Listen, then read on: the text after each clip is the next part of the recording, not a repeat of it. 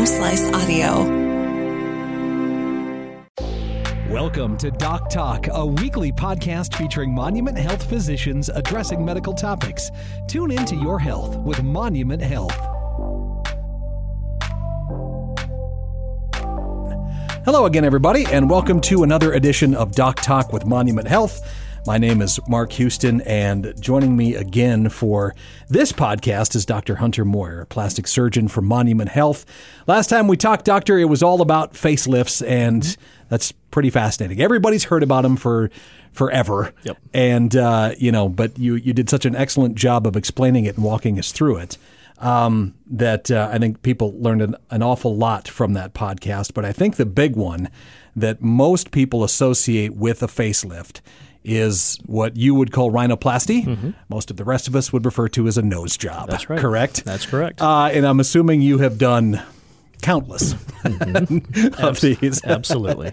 Now, is it true that this probably in in the world of facelifts that this is probably one of the most challenging things you can do as a reconstructive or, or cosmetic surgeon? It is. And so we have to break that down. It the nose uh, is amazing. How many pieces go into it? It really doesn't it look does- that complicated. no. I mean, you kind of you, can got a couple of it. Holes can- and yeah, yeah, there's it, and and the thing about so we talked about facelifts and 99.99% of the time that's cosmetic. Mm-hmm. We're there for a result.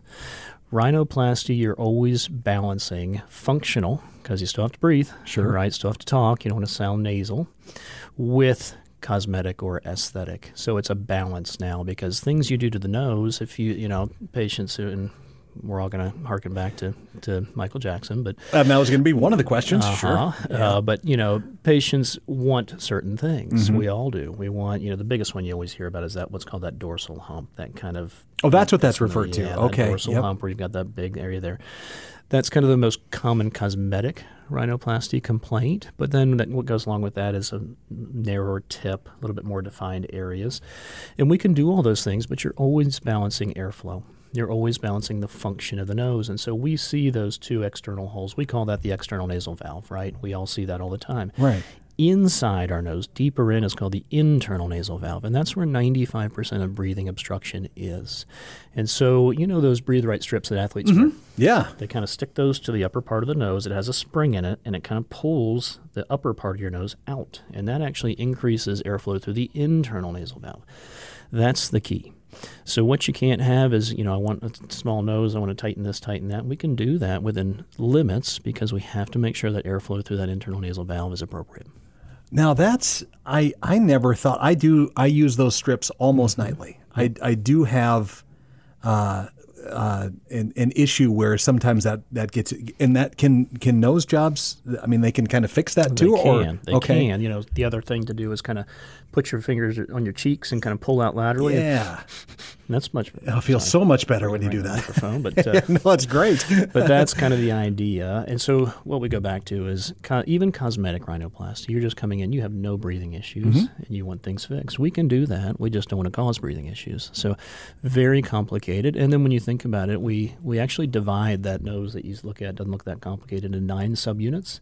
Every subunit has to be treated appropriately. Every tip portion has to be treated appropriately, and every move you do with cartilage, which obviously this is all cartilage, a little bit of bone, a little bit of cartilage. Every move has to has a counter, you know, has a counter move to it or a counter reaction to it. So, uh, you know, I often when patients come to me and we talk about rhinoplasty, we start and I kind of describe the nose as if you're building a house. When you build a house, you start with a foundation.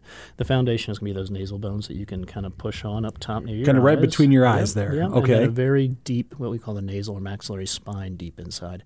That's the foundation of the house. And then when you build a house, you're going to frame it, right? And so the frame is going to be your cartilage. And if you build a house and the, the foundation's off, number one, the cartilage is going to be off, or, you know, the frame of your house is going to be off and it's going to lean. And then with the cartilage itself, it has to be appropriate. It has to have structure and function to it and strength. And then, of course, in the house, you put a roof on the top. And so that's the least important, honestly, is the skin on top. It's the framework and the foundation it sits on. So we will be doing bony work where we set the foundation straight, and that's going to affect the cartilage. And then we'll do cartilage work at the same time. So every move you make affects the other portions. So who is uh, who's who's a good candidate for this? Is it is it is it? Do you do mostly for cosmetic?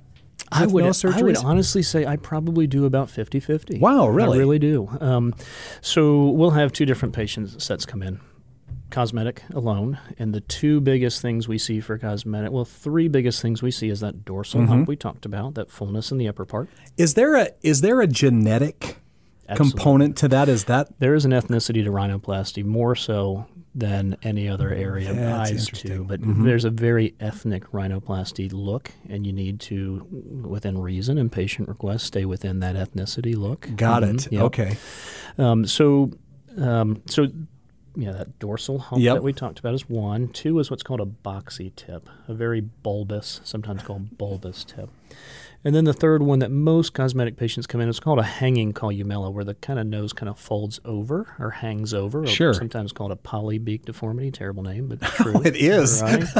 but what we have seen, you know, in in measurements of patients as they age, this tip will start to fall, and so you get an overhang. So a lot of that polybeak hanging columella will be in some of the older patients, whereas the dorsal hump and boxy tip is our younger patients. So does your does your does your nose continue to to grow as you get older? Then Slightly. Okay. Yeah, just like your ears do. Sure. Slightly. Slightly, Yeah, okay. Slightly more so. You get a little more hanging of the tissue, just like you get in the face. I see. So that's one patient population with different uh, desires and expectations. And most of the time, believe it or not, most of the time we're making the nose smaller. Mm-hmm. Whether it's that Right. bulbous tip, it's narrowing the upper part, or getting rid of that polybeak. When we talk about functional patients, breathing issues, severe snoring, bad, you've heard septal deviation. That's the internal, you know, central kind of wall that comes up as is turned, uh, or you know, snoring at night. All these things, and, and snoring at night is not just a rhinoplasty issue. It can be. Most of the time, we're making those noses a little bit bigger. That was going to be Not externally. right. We're trying to Okay. mask it externally, but certainly internally, we're opening up structures for airflow. We're removing part of the septum. We're removing part of the what we call turbinates, which filter things. We're adding little cartilage strips to open up that internal nasal valve as if you were wearing a permanent breathe right strip. We're supporting these lower lateral cartilages, the ones that you can see where the external nasal valve, the you know nasal seal, the Right. hole are. Let's just be honest. So a lot of times we're strengthening and enlarging the airway, whereas cosmetic we're generally restricting, not the airway, but restricting or decreasing the size of the nose. So has anybody ever come in and wanted the, a bigger outside part of the nose for That any is reason? not common. From a cosmetic standpoint, I, I don't think I've seen that in 12 years now. Oh wow! Okay, uh, I'm really intrigued though by the the, the permanent nasal uh, breathe right strip at this point though. Mm-hmm. Um, so then they're coming in and and what what do they do to prep for a surgery like this with you? I mean, what's you know you know, similar to the things we talked about with facelift, we we don't want blood thinners, Mm-hmm. right? We really don't. We're going to bruise. We know that. We just don't want extensive bleeding. Um, other than that, there's not a whole lot to prep for rhinoplasty. Uh, one of the biggest preps is just, especially for cosmetic rhinoplasty, is me prepping that patient for what to expect. What their what their nose will and should look like Right. within their expectations, um, and making sure that these photos and, and we do some simulation with a software program to say this is what to expect. You know, we, Okay. we don't do sometimes in plastic surgery. There's this myth out there that if I want this person, this celebrity's nose, I'm going to get that.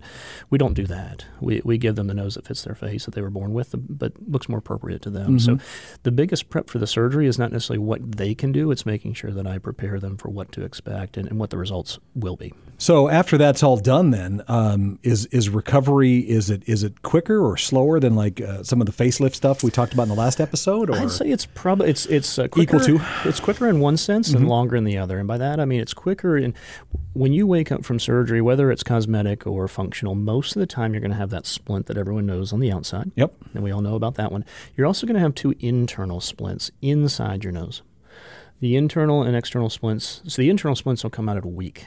We'll take those out after you come back, and the external one will come out at two weeks. So very similar to the facelift talk we had. By two weeks, you don't really have anything external on your body that people would say you've had surgery. Now, what what happens with, and and this this will probably be a dumb question, but it seems like when people have rhinoplasty, they also get like Absolutely. the black eyes. Mm-hmm.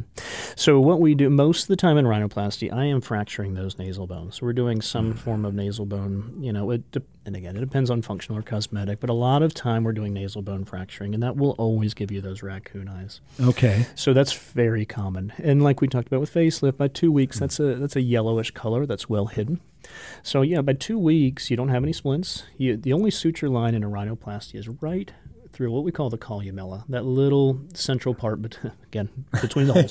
Say Right. that. Between be, the yeah, external nasal valves. so that's really the only when I do it, and I do mostly open rhinoplasty. There's four sutures right there. They're out at two weeks, and that scar is never seen. The rest of the scars are inside the nose. Okay. The difference with rhinoplasty that we see is that the recovery is actually, again, I'm amazed. Minimal pain meds needed, minimal headaches. Really, they recover very well. Two weeks, don't see anything really. But the nose stays swollen for much longer than other areas of the body. It's kind of an end organ, so the blood flow kind of ends there and then goes out. It doesn't flow through. That makes sense. Yeah, You know, totally. it's kind of like That- flowing right yeah. through your arm, but when it gets to your finger, it's kind of going in a loop. So when you bang that finger with a hammer, it's swollen, right? Right. And it smarts. Rhinoplasties, the, the nose just stays swollen for a while. What we see is that 90% of that swelling is gone by six weeks, but the remaining 10% takes a year.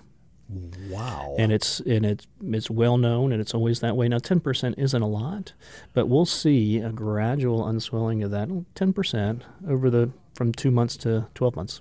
Boy, that's Just different. Yeah, no, Mm-hmm. no kidding. So it, it feels so. You you would. I, what I'm taking from this is that it hurts less to have uh, a nose job than to get punched in the nose, probably. Absolutely. it seems that way. Yeah, exactly. We know we've been punched in the nose, and that's not fun. No, no, it isn't. Yeah, That's I why guess, you end up getting getting rhinoplasty. punched in the nose while you're asleep, so it's a little different. Yeah. Sure. Mm-hmm. Uh, so you said we kind of talked a little bit about how long it it takes to uh, to see the results. Do you do you have people? Do you have anybody ever come back after you've done it and you've done a perfect job and you're like, this is your face, it's awesome, you're beautiful now, and then they come back and like, I want I want a, I want a different one. I want to try it again. So that's the other thing about rhinoplasty is it's the most prominent part of your face. Mm-hmm. And it's it's been well known. You know, we talked about ethnic ethnicity to Right. rhinoplasty. The nose is highly regarded in a lot of cultures, right? And it's very it's uh, like I said, the most prominent and really defines kind of your face. So it is one of those surgeries that all plastic surgeons talk about is preparation and preparing the patient of what they might look like, especially with the new software that we have, so that that hopefully doesn't happen. Right. I will tell you that uh, I'm very honest with our patients and with myself and our results. The best rhinoplasty I've ever done, the patient wasn't happy, Oh, you're and kidding. he was a uh, he was just you know, and we tried to set expectations, but uh, and that's not very common. But Sure. it's definitely it's been known and it's talked about, um, and so it's just one of those things where you know it's hard to know what to do because that's the best rhinoplasty litter I think I've ever done. Well, it you're- was you're- absolutely where I wanted it, but the key is what does he want or Sure. what does she want, and so that's probably the biggest part of rhinoplasty. Obviously, the surgery itself is huge, but that preoperative planning and making sure that we're all on the same page is key. I'm sure Picasso created some great works and thought this is the best thing I've ever done, and the guy that bought it was like, nah, yeah, it was all right. you know. yeah, but with the with the right preoperative planning, um, we see a patient satisfaction rate with rhinoplasty that's that's through the roof. It really is. More men or women for rhinoplasty. Uh, more women, Okay. but when you think about facelift and rhinoplasty, probably about ten percent of our facelifts are men. When you think about rhinoplasty, it's probably 25 to 30. Okay. So still more women with rhinoplasty, but as a percentage of general cosmetic procedures, more men proportional. That makes sense. Okay, yeah, absolutely, it does. Um, well, that's uh, again, this has been uh, very, uh, I would say, eye-opening, but I should make a terrible dad joke. I won't. Nose opening. I am just totally intrigued by the whole. Um, you know what? What? Because everybody thinks of it purely as cosmetic. I mean, but I don't think a lot of people do realize that. And you mentioned snoring too as one aspect of it. Um, that you know, people be like, well, that it has to be something in my throat or somewhere else. And it generally is. Sure. But there are certainly times where it comes down to a large majority of it being internal nasal valve turbinates and the like. So you could you would recommend if people have issues like that to definitely talk with you or, or see if maybe you know go through their regular Studies doctor done. come to Yep. yeah Mhm. Absolutely. and just see if that's that's that might be a solution because it definitely could be. Uh, Dr. Hunter Moyer, plastic surgeon here at Monument Health, uh, talking facelifts and rhinoplasty. And uh, is there anything uh, outside of of, of above the neck? Is there any other type of uh, I guess what would you call it? You wouldn't call it a facelift or a like. Do you work with? You mentioned something about a hand transplant, I believe, in our Ooh, that last. was- yeah, that was back in training. yeah. Uh-huh. So So I, you know, I'm a uh, general plastic surgeon here Okay. at Monument. Uh, the things that I don't do much of anymore is dedicated hand surgery. That's generally done in big centers or Mm-hmm. you know dedicated to only hand surgery. We have some excellent hand surgeons in town, and there's less pediatric plastic surgery that I do because that's generally done at the big centers in, in Sure. Atlanta and, and Denver. Other than that, uh, we do everything here. So you know, we'll do breast and body. Uh, breast can either be cosmetic breast augmentation or it can be breast cancer reconstruction. is breast augmentation still one of the bigger um, uh, cosmetic surgeries Yeah, that's so done? if we think about cosmetic surgery, There we go. Mm-hmm. Yeah, facelift falls into that. Breast augmentation falls into that. I think there's probably about still roughly 300,000 breast augmentations done in the United States every year. oh wow. And that's one of the bigger ones. Sure. No doubt about it. Liposuction would probably be the biggest cosmetic surgery. Uh, pla- you know, breast augmentation would be next. Uh, abdominoplasties, tummy tucks, the kind of the standard name we call it, it would be next. Uh, so we do those as well. Excellent. Dr. Hunter Moyer, plastic surgeon, Monument Health, thank you again for talking with me. And uh, hopefully, I think we talked that maybe down the road we'll have you on again uh, dealing with, uh, was it with the mastectomies and then the constructive or the, uh, the reconstructive surgery that can happen there? Love to. We were That would talking be about great. Uh, general surgeon, Yeah. breast surgeon joining me. We'd love to talk about breast cancer, uh, what to expect, and breast reconstruction options. That would be great. Again, Dr. Moyer, thank you for joining me. It's, uh, it's been a lot of fun having this conversation Thanks. Mark. Appreciate it.